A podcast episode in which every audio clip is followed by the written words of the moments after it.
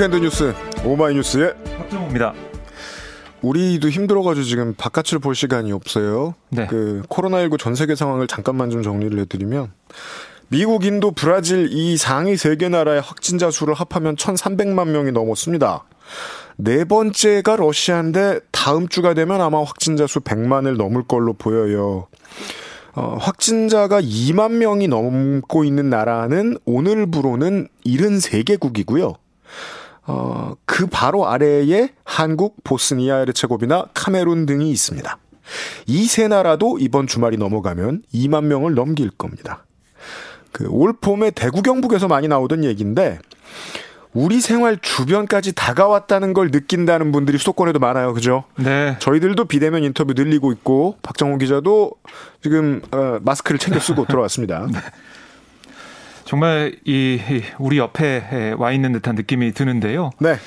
지금 보면 내일부터 8일간 수도권 사회적 거리두기 2.5단계가 적용이 됩니다. 그렇습니다. 그러니까 다음 달 6일까지 진행이 되는 건데 여러 강화 조치가 있지만 일요일 앞두고 가장 걱정되는 건 바로 교회 대면 예배입니다. 그렇습니다. 지난 주말에 보면 2천여 곳 가까운 교회가 대면 예배를 강행했거든요. 예, 예. 지금 사랑제일교회 관련 누적 확진자가 1000명을 넘어섰고 1018명이고 아까 전달해 드렸죠. 예. 네. N차 감염을 포함한 숫자인 것으로 그렇습니다. 네. 그래서 교회 관련된 확진자가 늘어나고 있는데 특히 광주시 사례를 좀 보면 우려가 됩니다. 그러니까 광화문 집회발 확진자로부터 대형 교회와 탁구 동호회 이런 지역 감염이 전방위로 확산하고 있는 가운데 지난 27일 2주간 사회적 거리두기 3단계에 준하는 집합금지 행정명령을 발동을 했습니다. 그렇습니다. 그래서 광주시 내 모든 교회, 이렇게 종교 시설들은 비대면 온라인 종교 활동만 허용을 하고요. 그 외 모임과 활동이 금지가 돼 있거든요. 그런데 어제 오후 8시 45분쯤 광주 서구 쌍촌동 한 교회에서 예배가 진행되고 있다. 이런 신고가 들어왔어요. 네. 광주시와 경찰이 출동해서 봤더니 60여 명의 신도가 모여서 예배를 한 사실을 확인했습니다. 네, 단속 과정에서 해당 교회 관계자와 신도 일부는 강하게 반발하면서 몸싸움까지 벌인 것으로 전해지고 있는데 예, 예. 이 교회 측은 이 광주시의 집합금지 명령이 부당하다면서 출입자 명부 제출 등을 거부하고 있습니다. 아, 일단 광주시는 집회에 참석한 이들을 이 감염병 예방법 위반 혐의로 고발할 예정입니다. 그러니까 이런 상황도 있는 반면에 또 열심히 단속 안 하는 지자체도 지금 보이고 있어요. 네. 인천시가 지난 23일 지역 모든 교회 4,074곳을 점검해서 대면 예배를 한 378곳을 적발했습니다. 그렇습니다. 그래서 이번 수요일에 다시 점검을 벌였거든요. 근데 재차 현장 예배를 한 교회 수십 곳을 확인했습니다. 네. 하지만 인천시는 남동구에 있는 교회 한 곳에만 집합금지 명령을 내렸거든요. 원래 인천시는 어, 지난번에 적발했을 때 이제 다시 그러면 집합금지 명령 내린다 이런 식으로 경고를 했었는데 그렇죠. 한 곳만 내린 거예요. 네. 어, 수십 곳이 재차 현장 예배를 했는데도 여기에 대한 좀 비판이 좀 나오고 있고 부산시랑 비교가 되죠. 부산시는 25일 집합 제한 명령 그 행정명령을 어기고 대면 예배를 강행한 교회 106곳에 집합금지 명령 그 내렸거든요. 그렇습니다. 이것도 다른 모습인데 인천시 얘기를 들어보면 어, 이 여러 곳이 적발됐지만 이 중 개선 의지가 없어 보이는 남동구 교회 한 곳만 집합금지 명령했다라고 설명을 했습니다. 근데 인천에서 이렇게 한 상황인가라는 의문점이 들거든요. 왜냐, 뭐 부평구의 갈릴리 장로교회, 뭐 서구의 주님의 교회, 남동구의 열매 맺는 교회 등등 집단감이 발생하고 있고 정세현 총리도 어제 각 지자체는 이번 일요일 비대면 예배 여부를 철저히 점검하고 행정명령 위반 행위에 대해서는 엄정하게 조치해달라라고 지시해 놓은 상황인데 네. 글쎄요 이게 차이가 좀 납니다 지자체별로. 예. 과태료와 출입 금지 정도가 지자체가 할 수 있는 일일 텐데 저는 이것 이후에는 결국은 반복적으로 어겼을 경우에 고발이 조치되고 그 이후에 처리가 어떻게 될지가 음. 앞으로 이제 다음 달 내내 많이 보도가 되고 좀 알아봐 줘줬으면 좋겠어요. 지금 고발 조치 들어온 것들은 산더미처럼 쌓여 있을 텐데 이것 말고도 뭐 어, 연락을 끄고 잠수를 타신 분들이라든가 네. 검사를 고발 저 뭐냐 거부하고 계시는 이런 분들도 많이 계시잖아요. 그렇습니다. 예. 아 결국은 뭐 이번 주 초에 문대 통령이 얘기한 공권력의 엄정함에 기대를 거는 수밖에 없겠습니다. 네. 네, 음, 다른 나라에서도 많이 나오던 이야기인데 미국에서 재감염 사례와 관련된 뉴스가 오늘 나왔습니다. 네, 뭐 홍콩, 벨기에, 네덜란드, 브라질 등에서 재감염 사례 나왔다라고 보도가 있었는데 예. 미국에서도 첫 재감염 환자가 발견이 됐습니다. 미국 네바다주 리노에 사는 25세 남성이 코로나19에 두 차례 걸린 건데 이 남성이 당초 4월 가벼운 증상을 보인 다음에 코로나19 양성 판정을 받았습니다. 그 이후에 두 차례 음성 판정을 받았거든요. 네. 그런데 6월에 아, 이전보다 더 심각한 코로나19 증상을 보이면서 재차 감염이 된 겁니다. 두 번째 감염 때는 폐렴에 걸려서 병원에 입원해야 했고요. 그런데 검사해 보니까 이 환자의 첫 감염과 두 번째 감염에 각각 관여한 바이러스가 유전적 계통이 다른 것으로 나타났습니다. 이게 무슨 뜻일까요? 그러니까 이게 연구진들이 볼 때는 이런 거예요. 그러니까 코로나 19 그러니까 이 사람 안에 있던 바이러스가 재발병해서 두 번째 감염이 있었을 거라고는 생각할 수가 없는 상황이다. 가능성이 낮다. 라고 얘기를 했거든요. 네, 그러니까, 그러니까 치료된 사람은 치, 그러니까 완치라는 단어는 요즘 안 쓰기로 네네네. 했죠. 이 다른 부작용들 때문에 치료가 된 사람은 치료가 됐다고 봐야 한다. 네. 여전히 그 과정에서 달라지는 건 없지만 그렇습니다. 약간 형태가 다른 다른 바이러스가 들어와서 또 감염될 네. 수도 있다는 얘기죠. 맞습니다. 그러니까 한 차례 노출돼서 뭐 그게 치료를 받았다고 해서 다음번에는 그러니까 완전히 면역이 돼서 코로나19 바이러스 감염이 없다. 라고 할 수가 없다는 거예요. 그렇습니다. 이게 좀 무서운 거죠, 사실. 네. 그러니까 지금 우리가 백신 개발하고 있고 치료제 개발하고 있는데 이게 그러면 바이러스 유전적 계통에 따라 다 만들어야 되는 건지 음. 지금 빨리 만든다고 하는데 이게 어떤 환자는 영향이 있고 어떤 환자는 아무런 영향을 주지 않고 이렇게 되는 건지 음. 걱정이 됩니다. 네. 기본적으로는 드뭅니다. 네. 드물지만 재감염이 있다는 뉴스는 오, 그러니까 우리가 이제 올해 맞은 뉴노멀이 이 생활의 패턴이 쉽게 바뀌지 않을 거라는 어떤 음. 각오를 다지게 만드는 뉴스로 읽혀요. 네. 믿을 만한 백신이 아직 안 나온 것 같지만 믿을 만한 백신이 나와도 그게 100% 대책이라고 믿어서는 안 된다는 거죠.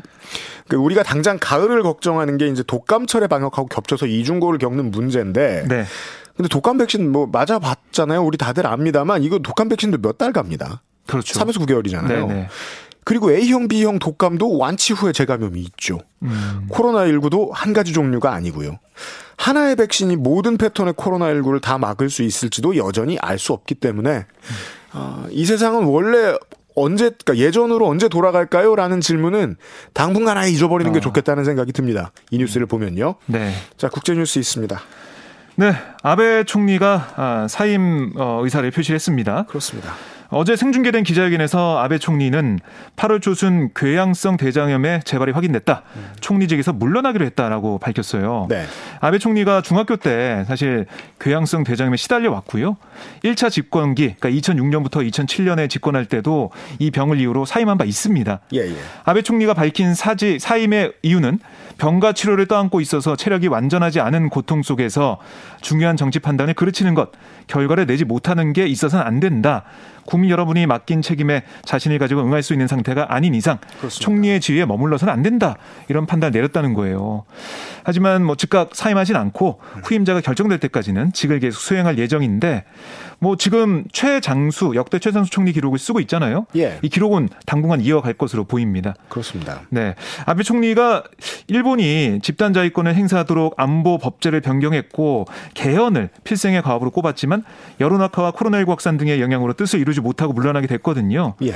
예 아베 총리가 이 회견에서 헌법 개정 그리고 뭐 러일 평화 조약 체결 어, 이 납북된 그러니까 납치 문제 해결 이런 것들을 다 해결하지 못하고 떠나는 것에 대해서 통안의 극치다 장이 끊어지는 느낌이다 이런 표현을 썼습니다. 네. 어, 경제면에서 봐도 뭐 아베노믹스를 좀 앞세웠지만 뭐 일부 호전됐다 이런 보도도 있었어요. 하지만 뭐 디플레이션으로부터 탈출하기는 좀 쉽지 않아 보이고 그렇습니다. 코로나19 때문에 계속해서 성장률이 안 좋아지고 있습니다. 네.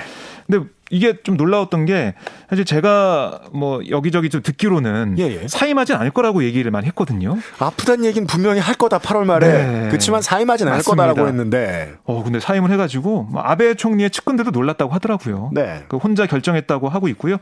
후임 총리 후보군에는 뭐 고노다로 방위상이나 스가 요시대 관방장관, 이시바 시게로 전 자민당 간사장, 뭐 기시다 후미오 자민당 정조회장 등이 꼽히는데 이달 중에 이르면 이달 아, 다음 달 중에 예, 예. 새총 재를 결정하고 자민당 새 총재 결정이 되면 차기 일본 총리 결정될 것으로 보이는데 뭐 여러 가지 얘기가 있더라고요. 이 선거 방식을 어떻게 하냐에 따라서 누가 유리하고 음. 뭐 누가 불리하고 이런 게 있기 때문에 아, 한동안 혼란이 있을 거다 이런 얘기가 있습니다. 맞습니다.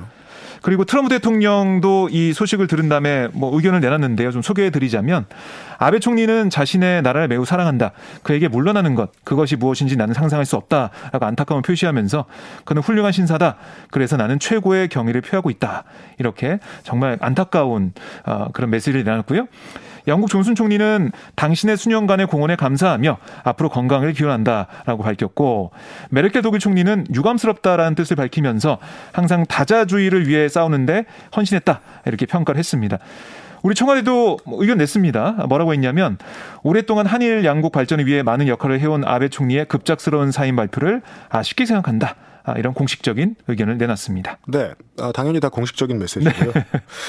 일본 총리 대신이 누가 되느냐는 중요도에 있어서는 우리나라 대선하고도 뭐 비슷하지만 여전히 직접 선거는 아니다 보니까 그렇습니다. 훨씬 조용히 진행이 되죠. 네. 아, 우리나라가 신경 쓸 것들도 여전히 변하지 않을 것입니다. 이게 그 물망에 오른 인물들을 보면 부정적인 상황은 계속 부정적일 것이고요. 아, 대체 너무 아쉽다는 저 개헌안이 정확히 자세히 뭔지 음. 국내에서 많이 소개되진 않았어요. 네. 근데 자민당이 내놓은 개헌안 아마 다 받아들여지지 않겠지만 그리고 아마 통과 안 될 가능성이 높지만 자민당이 내놓은 개헌안의 디테일에는 기함할 만한 걱정스러운 것들이 좀 많습니다. 이걸 계기로 잠깐만 좀 얘기를 하죠. 예를 들면 전쟁이나 전체주의를 떠올리게 하기 때문에 그동안 공식적으로 인정하지 않았던 일장기와 기미가요. 어. 일본은 공식적으로는 국기와 국가가 없습니다. 네. 이걸 인정하는 내용이 들어가 있고 음. 국민의 자유를 국민이 남용해서는 안 된다는 내용이 헌법에 들어가 있어요. 심지어 모든 국민은 이 헌법을 존중해야 한다라는 내용이 헌법에 들어 있습니다. 아... 독특하죠? 예. 이런 내용의 헌법을 적는 나라는 드뭅니다. 국민에게 권리가 뭐가 있다만 쓰면 되죠. 국민이 주인이니까. 네. 근데 국민이 무슨 말을 들어야 한다는 내용은 잘 적지 않을 거 아닙니까? 참 그런 헌법도 있다는 게 이게 아니에요. 네. 그 자민당 안은 여러모로 헌법을 국민 위에 존재하려고 하는 의도를 너무 많이 가지고 있었어요. 이게 국내에 많이 소개가 안 돼서 안타까웠어요. 네. 우리 정부가 그동안 무리수라는 평가를 받으면서도 현재 일본 정권하고 대립각을 깊게 세운 원인은 결국은 아베 총리가 바꾸고 싶어한 헌법은 아니었던가 하는 생각이 듭니다. 네. 그 외의 얘기는 잠시 후에 인터뷰에서 좀 더 긴 이야기를 준비했습니다. 자 그리고 그 기독교 말고 다른 종교의 예배 상황을 좀 보겠습니다. 네, 뭐 지금 개신교의 대면 예배 여부에만 관심이 많이 집중되어 있는데요. 네. 다른 종교 한번 보겠습니다. 한국 천주교회 16개 교구 가운데 6개 교구, 그러니까 군종 교구, 대전 교구, 의정부 교구, 광주 대교구, 대구 대교구, 그리고 인천 교구가 본당 미사를 중단하고 온라인으로 전환을 해 놓은 상황이고요. 그렇죠. 원불교와 천도교도 법회와 일요일 종교의식 등 각종 행사를 비대면 방식으로 전환한 상황입니다. 여긴 100%입니다. 네. 그리고 대한불교 조계종은 정부 방역 지침에 맞게 실내 50인, 실외 100인으로 인원을 제한해서 행사, 아, 각종 종교 행사를 진행하고 있습니다. 그렇습니다. 그리고 한국 이슬람교도 지난 20일 수도권 정규예배 금지 지를, 지침을 내린 데 이어서 네. 24일부터 전국의 모든 이슬람 성원과 예배소를 전면 폐쇄했고요. 매일 하는 의무 예배와 금요 합동 예배도 중단한 상황입니다. 거의 지금 어, 모스크는 완전히 문을 닫은 상태인 것으로 알고 있고요. 네. 그 그래서 이제 이 종교들과 기독교 개신교의 차이가 좀 더 완연히 드러나게 됩니다. 종교 활동을 안 하고 종교 생활을 안 하시는 분들도 이제 좀 이해하시게 됐을 거예요. 이 개교회주의에 대해서. 음. 종교 개혁의 핵심이고 개신교는 기본적으로 민주적이고 자치에 맡기는 게 중요한 가치입니다. 벌써 수세기째. 그리고 이 패턴이 이 긴 세월 만에 아, 개신교로 하여금 가장 큰 이제 난제에 맞닥뜨리게 되는 상황을 가지고 온 직접적인 원인이 됐습니다. 네. 각자 교회 알아서 하도록 두는 이것. 음. 그렇고요. 자, 정치권 관련 뉴스를 좀 보겠습니다. 네, 어, 국회가 셧다운되는 상황이 있어서 많은 분들이 놀라셨을 것 같은데요. 네. 지난 26일 민주당 최고위원회를 취재했던 사진 기자가 확진 판정을 받으면서 국회가 정말 발칵 뒤집혔습니다. 그렇습니다. 지금 오늘까지도 네. 계속해서 방역 작업 중이죠. 그렇습니다. 예. 오늘까지 셧다운이 됩니다. 네. 이해찬 민주당 대표, 김태년 원내대표 등 민주당 최고위에 참석했던 지도부와 의원들, 당직자들이 다 검사를 받았고요. 네. 음성 판정이 나왔습니다. 예.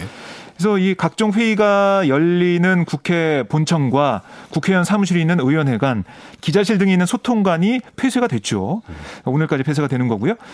예, 국회는 계속해서 방역을 해왔고 음성 판정을 받은 이해찬 대표 등은 다음 주 월요일 재검사를 받은 다음에 2주 동안 밀접한 모임을 자제해야 한다는 게 방역 당국의 권고입니다. 네, 그리고 어, 제와 오늘 그 낮에 헤드라인까지 이해찬 대표의 퇴임 기자간담회 이야기가 많이 나왔어요. 네, 2년 임기를 마무리하는 이해찬 대표 어제 퇴임 기자간담회를 비대면 방식으로 대체를 했어요. 네. 그러니까 언론사로부터 질문을 사전에 취합해서 강훈식 수석 대변인이 그걸 보고 기자한테 전 화를 했습니다. 예. 그래서 전화를 전화 연결해서 그 기자가 전화를 통해서 이해찬 대표한테 질문하게 했어요. 음. 그렇게 진행이 됐고 이거를 민주당 뭐 유튜브 채널로 생중계하는 식으로 아 이렇게 흘러갔고요. 네. 통합당도 국회 셧다운과 함께 당 공식 회의를 비대면 체제로 전환해서 화상회의로 진행을 했습니다.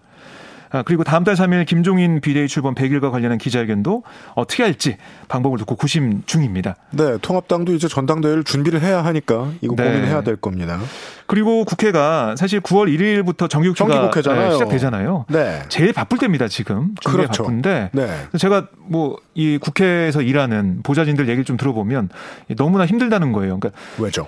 집에서 뭐 이 근무하는 어, 집에서 근무할 수도 있겠지만 자료가 다 의원회관이 있어가지고 맞아요. 근무를 잘 못한다는 거예요. 그리고 또 바쁜 사람 재택근무 시켜놓으면 네. 출근이 없어진다기보다 퇴근이 없어지는 거거든요. 그렇습니다. 계속 아무렇지도 않게 밤새 일해요. 더 나쁜 경우도 많습니다. 네, 그래서 앞으로 네. 더 바쁠 거라고 걱정하고 있었고 그러니까 국회도 코로나19 대유행 상황에 대비한 기술적, 법적 보완 조치에도 속도를 내고 있습니다.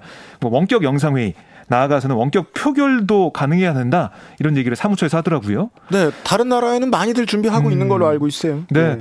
결국 뭐 국회법이 개정돼야 하는 문제가 있는데 여야가 논의할 것으로 보이고요.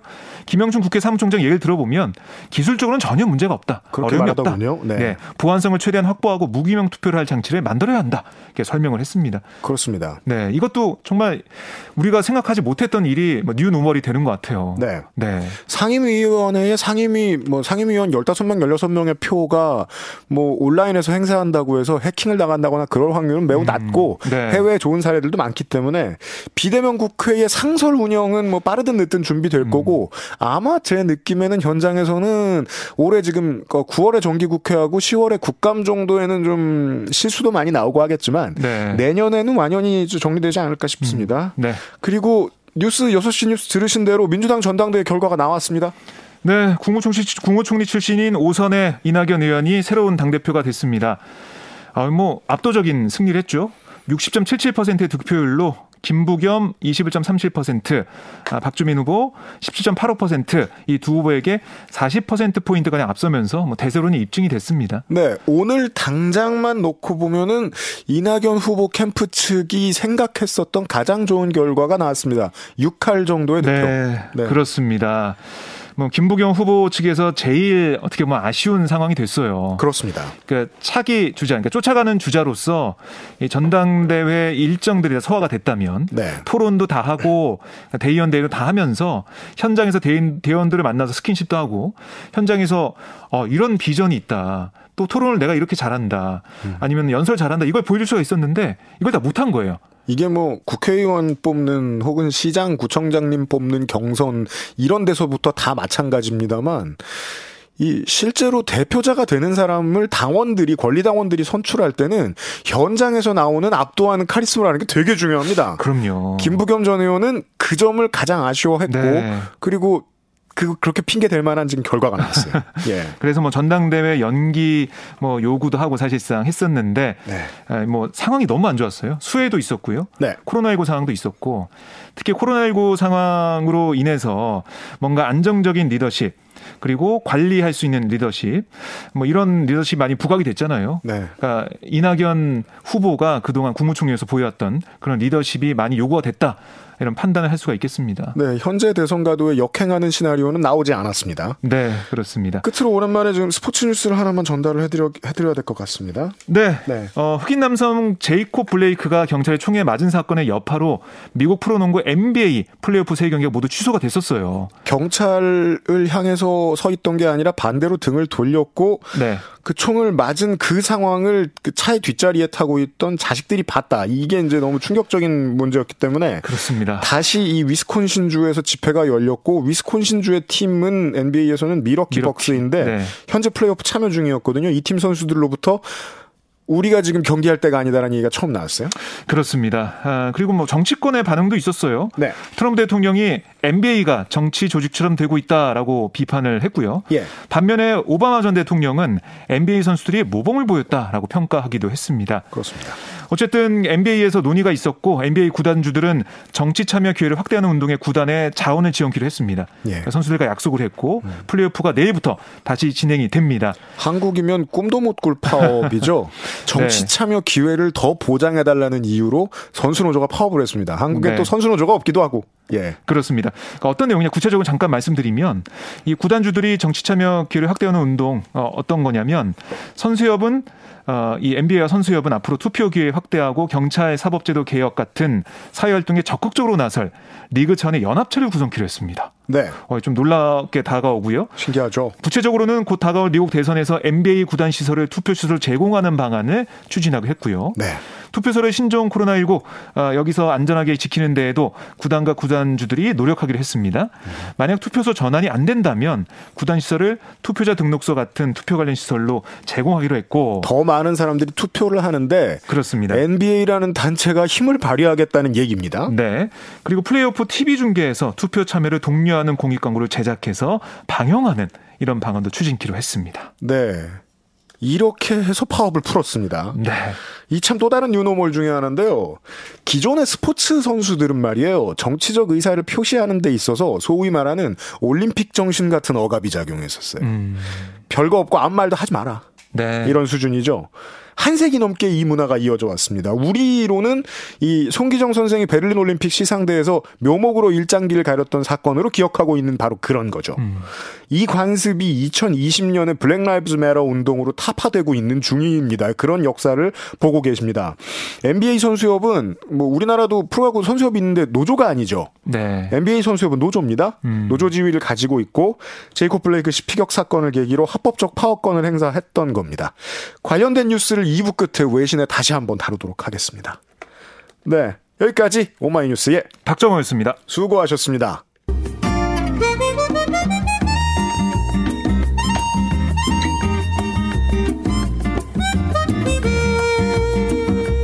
어제 아베 신조 일본 내각 총리 대신이 총리직 사임을 발표했습니다.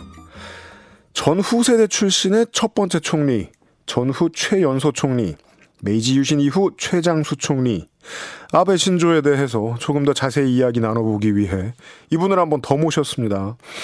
한결의 길윤형 기자가 지금 전화로 연결되어 있습니다. 안녕하십니까? 네, 안녕하십니까? 네. 아, 광복절 불과 두 주 전에 뵙고 다시 한번 연락을 드린 데 이유가 있습니다. 일본 특파원도 지내셨고, 아, 그리고 책 아베 3대의 번역을 하셨고, 아베는 누구인가라는 책도 쓰셨습니다. 네네. 네. 제가 네. 뭐 아베 전문가로 알려졌습니다. 네. 본인 탓입니다. 제가 봤을 때는 열심히 알아보셨군요. 어, 아베 신조 총리의 기자회견 어제 어떻게 보셨습니까? 아, 네, 사실 뭐 너무 깜짝 놀랐습니다. 저도 뭐 아베 총리가 네. 어제 그렇게 갑자기 그 사임할지 전혀 예상을 못했고 일본 현지 언론에서도요, 뭐 이현계 신문 같은 경우 당일 아침까지만 해도 뭐 사임을 안 할 것이다 그런 보도가 음, 있었는데요. 예, 예. 한 오후 2시쯤 돼서 이제 갑자기 속보로 어, 아베 총리 사임 의사를 밝혔다고 얘기를 해서 네. 모두가 놀란 가운데 아, 오후 5시죠. 5시부터 1시간 정도 그 기자회견이 이어졌는데요. 네. 이 기자회견을 보면 아베 총리가 자기가 왜 사임을 하는지를 어, 이유를 밝히고 있습니다. 그 내용을 제가 뭐 제 의견을 말씀드린 것보다 아베 총리의 얘기를 어, 기자회견 내용을 제가 몇 문장을 그냥 읽어드리겠습니다. 아, 좋습니다. 왜 사임을 예. 했냐. 네. 예. 보면, 네, 13년 전 내 지병인 궤양성 위장염 이게 아베 총리가 앓고 있는 그 병입니다. 굉장히 그, 그, 저기 장 점막에 막 출혈이 일어나는 병이어가지고 굉장히 남정이라고 합니다. 뭐 22만 명 정도 뭐 일본에서 앓고 있다는데요. 네. 이 병이 악화돼서 근 1년 만에 도련 총리직을 사임하겠다. 이건 2007년 자기가 먼저 1차 첫 번째 집권기 때 얘기죠. 네. 예. 그래서 국민 여러분들께 큰 피를 끼쳤습니다. 그 후 다행히도 새로운 약이 효과를 발휘해서 몸이 정상이 되어서 국민 여러분들로부터 큰 지지를 지지를 받아서 2012년에 다시 이제 그 총리로 복귀를 하는 거죠. 네. 근데 그러다가 최근 이제 코로나 위기도 있고 굉장히 뭐 우리나라도 그렇지만 일본도 뭐 전국이 안 좋고 엄청나게 이제 어저 스트레스를 받은 때문인지 그러다가 6월 정기 검진을 통해 병이 재발하는 징후가 보인다는 지적을 받았습니다. 네. 그 후로 약을 써가면서 전력으로 직무에 임해왔지만 지난달 중순부터 몸 상태에 이상이 발생해서 체력이 상당히 소모되는 상황이 이어졌습니다. 그리고 8월 상순에 어, 궤양성 대장염이 재발했음이 확인됐습니다. 그 이후로 치료를 통해서 현재 어, 새로운 약을 투여를 해서 이번 주 초에 재검진을 받았을 때 어, 약이 효과가 있는 것을 확인을 했지만 이 투약은 어느 정도 처방이 계속 그러니까 치료를 받아야 된다는 얘기죠. 그래서 어, 병이 어떻게 될지 예단을 할 수 없습니다. 그래서 이제 병과 이런 치료를 해가면서 정상이 아닌 상황에서 중요한 정치 판단, 그러니까 총리면은 굉장히 집중해서 이제 정치적인 판단해야 되는데 네. 거기서 조금 그르치지 않을까. 이런 것이 우려가 되어서 어, 더 이상 총리의 지위에 머물러서는 안 된다고 판단했습니다. 이게 이제 아베 총리가 어제 밝힌 사임의 이유입니다. 음, 간단하게는 병이 우리가 그렇죠. 외부에서 알고 있던 것보다 정말 심했던 모양이다. 네네 그렇죠. 그러니까 이 병이 그 대장 그성 그 궤양성 위장염이라는 게 좀 말이 들기 그렇지만 배가 엄청 아프면서 갑자기 혈변이 나오는 병이거든요. 그러면은 네. 당연히 이제 총리가 돼서 이제 어 그 국회 같은 데서 뭐 질의응답을 해야 되잖아요. 그러면 어느 때는 뭐 일곱 여덟 시간 앉아 있어야 되는데 그렇죠. 갑자기 화장실을 가야 되거나 아니면 외국 정상과 무슨 만남을 해야 되는데 네. 갑자기 해야 되거나 그러니까 이 체력으로는 자기가 좀 어, 직을 수행하는 게 좀 어렵지 않나 뭐 이렇게 뭐 고심 끝에 판단한 거라고 이제 보여집니다. 병을 보통 이제 신병을 관, 관련해서 이제 사임을 네. 밝히는 정치인이 나오면 이건 네. 표면적인 이유고 다른 이유도 있을 것이다 이렇게 해석을 하는 것이 전 세계 언론인들이 다 그렇게 하는데 지금 네. 상황에 일본 언론은 어떻게 해석하고 있습니까?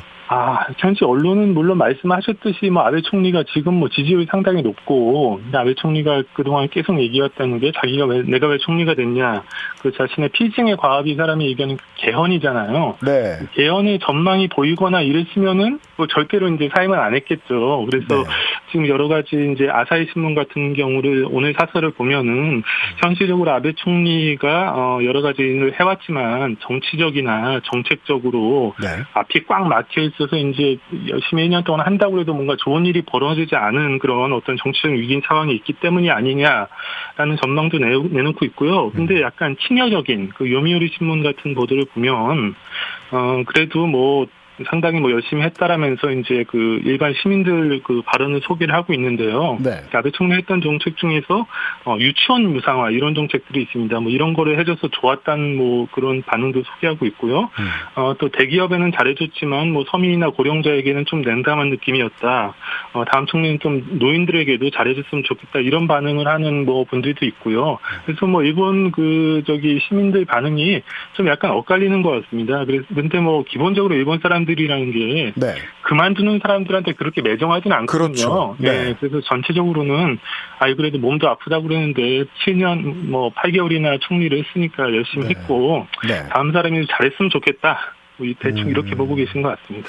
사퇴 의사를 밝힌 지 바로 하루밖에 안 지났기 때문에 뭔가 네네. 냉정한 평가라든가 네. 아, 칼같이 뭐 끊을 거 끊고 조릴 거 도리고 하자는 이야기는 일본의 사회적 분위기상은 문화 코드상은 아직 나올 때가 네, 아닌 그렇죠, 것 같다는 그렇죠. 말씀이시죠. 네, 그렇죠. 음. 그렇지만 뭐 전체적으로 뭐 약간 아베 총리가 최근 들어서 코로나 위기에서 좀 대응이 좀 여러 가지로 미숙한 게 있었고 그 그럼요. 말도 안 되는 그 아베노 마스크 그래가지고 되게 그 얼굴만 겨우 가리는 그런 형범 마스크를 뭐 두 장씩 준다 뭐 그리고 아, 네. 그 애기 사이즈 어른 마스크 네, 말씀이시죠. 네, 네. 예.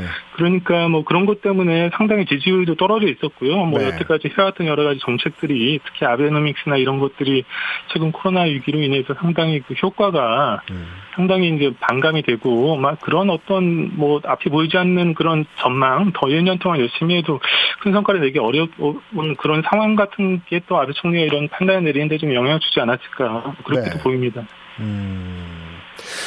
뭐또 그 전에 잠시였지만은 네. 일본은 민주당이 집권한 적도 있었기 네, 때문에 네, 그렇죠. 좀더 우리나라에서 봤을 때는 아베 총리의 집권기가 그 한국의 입장에서 봤을 때는 아 너무 보수적으로 다시 바뀌는 것 같다라는 생각이 더 많이 들긴 했, 했는데. 네. 그렇지만 일본인들은 꾸준히 아베 신조를 선택해줬단 말, 아, 자민당을 선택해줬단 네네, 말이죠. 그렇죠, 그렇죠. 이 사람이 이렇게 오랫동안 총리에 머물, 총리 대신에 머무를 수 있던 이유가 뭐였다고 생각하세요? 네, 이게 이제 한국 사람들이 보는 이제 우리가 보는 아베 총리랑 일본 현지에서 이제 보는 아베 총리가 조금 약간 다른 겁니다. 그래서 이제 오늘 뭐 그러니까 요미우리 신문에서 바로 지금 말씀하셨던 그런 부분에 대해서 이제 일면에서 이제 이런 칼럼이 나왔는데요. 네. 그 아베 총리의 공적에 대해서는 뭐 말씀하셨던 여러 가지 총괄적인 평 가가 필요하다. 그리고 2차 내각 이후에 뭐 야당과 뭐 언론들이 엄청나게 아베 총리를 비판해왔는데 왜 다섯 번이나 선거를 계속 이기고 그렇죠. 계속 정권을 유지해왔는지 그거를 한번 규명해보는 게 필요하다라고 이제 지적을 했더라고요. 이제 그런 네. 평가는 이루어질 거로 보이는데 예. 근데 제가 볼 때는 첫 번째 이제 아베 총리가 일본 사람들이 현재 뭘 원하고 있는지에 대해서 1차 때는 엄청나게 이제 그때 경험도 없었고 나이도 이제 뭐 52살밖에 안 됐으니까 네. 아, 그냥 좌파적인 아니 좌파적이가 아니 굉장히 그, 그 이상한 극우적인 정책 을 하다가 1년 만에 망했는데요. 근데 네. 이번에는 일본 사람들이 뭐가 제일 필요한가? 첫 번째는 경제죠. 뭐 잃어버린 20년 그래가지고 굉장히 그렇죠. 이제 일본 경제가 나빴는데 아베노믹스라는 걸 통해서 이게 정책이 기본적으로 양적 완화를 양적 통해서. 네. 네네 그래서 뭐 인플레를 유도를 한다는 거잖아요. 근데 네. 일본 경제는 기본적으로 디플레, 그러니까 물가가 안 오르는 디플레 사회다 보니까 디플레 사회면은 돈을 안 쓰면은 더 유리하잖아요. 그렇죠. 그러니까 이제 인플레를 유도를 해서 엄청나게 돈을 공급을 해서 유동성을 공급해서 아 인플레를 유도해서 소비를 진작을 시키겠다. 이게 뭐 어느 정도 일부분은 맞아떨어진 측면도 있고 그래서 네. 뭐 일자리도 좀 늘고 주가도 오르고 이런 효과가 분명히 있습니다. 그러니까 일본 사람들이 볼 때는 아 저 아마추어 같은 민주당 정권보다 확실히 아베 총리가 어, 경제 같은 거에서 좀 열심히 하는구나. 약간 이런 인상이 있었고 네. 두 번째 두 번째 이제 일본 안보적인 측면에서 봤을 때 일본이 지금 제일 고민한 게 뭐냐? 그거는 어- 어쨌든 그 중국의 위협이잖아요. 그렇죠. 특히 이제 아베 총리가 집권하기 전에 2010년 정도 에 이제 일본이랑 중국의 이제 경제적인 위상이 이제 GDP가 이제 2위였다가 일본이 한 40년 정도 3위로 내려앉고 또 한국 사람들도 알지만 센카쿠요토에 두 나라의 이제 영토 분쟁 같은 게 있었는데 맞습니다. 거기에서 엄청나게 일본 사람들이 그, 그 위협을 느꼈던 거 아닙니까? 이제 한국 사람들 입장에서 봤을 때는 우리가 일본에게 독도를 뺏길 수도 있다. 이런 공포를 느낀 거죠. 그러니까 얼마나 그 도무지 한국에서 입장을 바꿔놓고 생각하면 납득할 수 없는 상황인데 이런 거에서 어 좀 우리가 그 국익을 우선하고 좀 군비도 증강하고 그래서 이제 미일 동맹을 강화를 해서 네. 이제 중국에 대항을 한다. 뭐 이런 정략을 펴서 이제 그 미일 동맹을 강화를 한 거죠. 음. 어 이거를 또 상징도로 보여줬던 게 어 그 오바마 대통령이 히로시마에 오고 그러니까 원포 구차였던 그렇죠. 히로시마로 가고 아베 총리는 어 그 진주만 그 진주만 공습에 있었던 진주만으로 가서 역사적인 화해를 하면서 미일 동맹을 강화해서 중국에 대응한다. 이런 것도 음. 이제 한국 사람이 볼 때는 그게 정답일까 싶지만 일본 사람들이 봤을 때는 아 이게 네. 어, 음, 안보적으로 살아나려면 일본이 이렇게 해야 된다. 뭐 음. 그런 방향으로 갔다는 것도 맞고 네. 또 한국이랑 외교 관계에 있어서는 일본 사람들이 제일 힘들어했던 게 그 역사 문제잖아요. 그렇죠. 어쨌든 간에 한국에서는 반발을 했지만 이 위안부 문제를 좀 해결을 해서 이 역사 문제를 좀 그 종료를 시키겠다. 뜻을 내고 싶 다는 것으로 움직였던 것도 사실인데 네. 물론 그 한국에서 촛불 집회로 이제 그 위안부합의라는 게 엎어졌지만 이런 움직임들을 봤을 때 일본 사람들이 아 그래도 민주당 정부보단 뭔가 낫고 어느 정도 그래도 일본이 가야 되는 방향으로 가고 있구나 네. 이런 인상을 좀 그 일본 사람들한테 줘서 뭐 어찌됐건 간에 뭐 여러 문제가 있었습니다만은 그 역대 최장기 정권 뭐 7년 8개월이나 장기 정권이 된 게 아닌가 뭐 그렇게 음. 보임 보여집니다. 아무래도 이 국내 언론에서 이제 클릭 수가 많아가지고 자주 네. 보였던 기사로 우리가 기억할 것 같으면 모리모토 학원 스캔들이라든가 네, 네, 그렇죠. 뭐 네. 2019년에 뭐 벚꽃을 보는 모임 논란 네, 이런.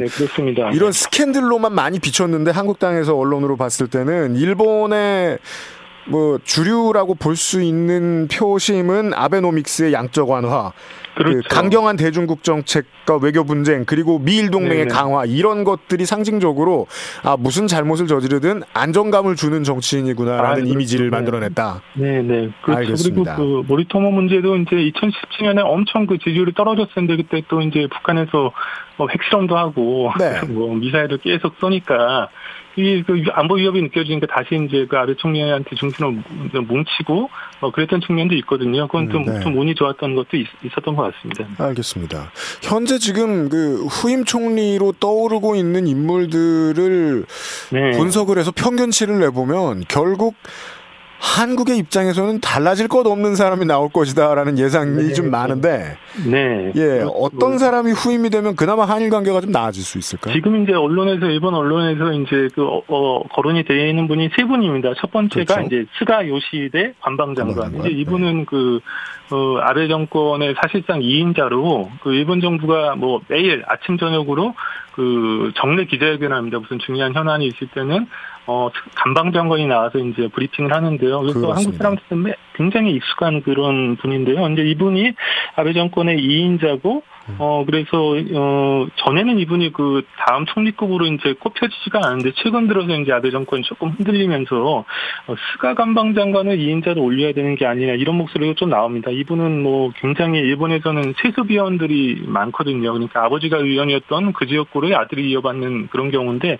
이분은 뭐 자기 힘으로 자수성가한 그런 정치가라는 그런 뭐 장점도 있고요. 네. 그 스가 관방장관이 어, 현재 후보고 중에 하나고요. 이제 두 번째는 어, 기시다 후미오 이제 정조 회장이라는 분이 있습니다. 예. 기시다 그, 저기 정조 회장은 한국 사람들한테 도 익숙한 분인데요.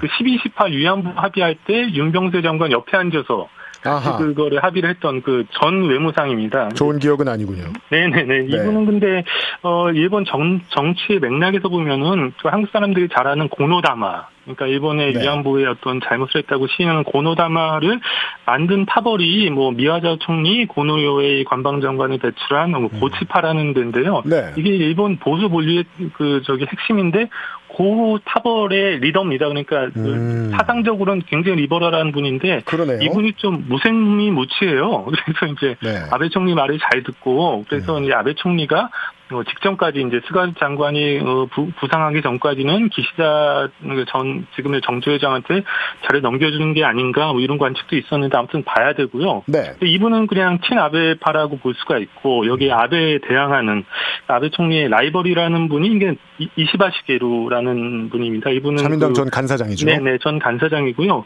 이분은 일본에서 굉장히 철도 오타쿠, 그리고 안보 오타쿠 이렇게 알려진 분이고, 네. 안보 오타쿠다 보니까 뭐 집단 적 자위권이나 이런 뭐 헌- 일본 헌법 개정에 대해서는 굉장히 적극적인 자세를 갖고 있는데, 보통 우리 사회가 알고 있는 그 단어입니까? 오타쿠라는 지금 방금 네네, 쓰신 맞습니다. 단어는 네, 안보에 그래서 대해서도 오타쿠가 될 수 있군요. 네, 네, 철도도 오타쿠고, 아, 예. 그건 뭐 맞습니다. 좋아합니다. 네, 네, 네. 네. 뭐 그래서 이제 이분이 그 책도 쓰고 그래서 집단적 자위권에 대해서 네. 아, 근데 이분이 그 두 번이나 그 총리 선거에 나갔었습니다. 2012년 8월에 그때 아베 총리한테 한 번 지고 네. 2018년에도 두 번 지고 그래서 아베 총리와 대 항해서 뭘 만들어 보려고 하는데 이분 고향이 이게 도토리라고 일본 시골이에요. 그래서 네. 이분이 지역이나 그 어, 당원 표에서는 상당히 그 인기가 있는데 네. 아무래도 뭐 비주류다 보고 지금 음. 아베강으로 거의 뭐 7년 8년 이어져 왔기 때문에 당내 의원들 중에서는 그 세력이 약하거든요. 네. 근데 투표를 하면은 어, 국회의원 투표가 반 그리고 이제 일반 당원 투표가 반인데 어 요번 같은 특수한 경우에는 그 약간 그 일반 그 저기 당원 투표 수를 좀 줄이고 그 어, 중의원이나 참의원에서 묶어가지고 한 번에 뭐 하는 긴급적으로 이제 하는 그 제도가 두, 두 가지가 있어요. 이렇게 되면은 어, 이시바 그정 간사장이 유리한 지방 투표 수가 줄어들거든요. 아, 예. 이렇게 되니까 어 아마- 좀 그 기시다 아니 아니 그 어, 이시바 전 간사장은 좀 어렵지 않, 않을까 싶고 그렇다면은 스가 관방장관과 어 기시다 정조 회장 둘 중에 다음 총리가 나오지 않을까. 음. 아, 그 중에서도 아직 선출 방식도 안 네, 네. 정해졌군요. 네네 선출 방식인데 1월에 그러니까 어, 1일에 정해지는데요. 네. 아마 일본 언론들 보도를 보니까 제가 말씀드렸던 정식으로 이제 국회의원 투표와 지방 투표를 다 같이 모아서 하는 정식 투표가 있고 긴급 투표가 있는데 네. 긴급 투표식으로 이제 그 긴급 선거 것 방식이 같다? 정해질 것 같다. 아. 뭐 이렇게 보도가 나옵니다. 그러면은 사실상 이시바는 좀 힘들어지는 거죠. 음, 알겠습니다. 이 예상까지 하는 걸로 저 듣는 걸로 하겠습니다. 네. 한겨레의 길윤형 기자 오늘도 시간 내주셔서 감사합니다. 네, 감사합니다. 네.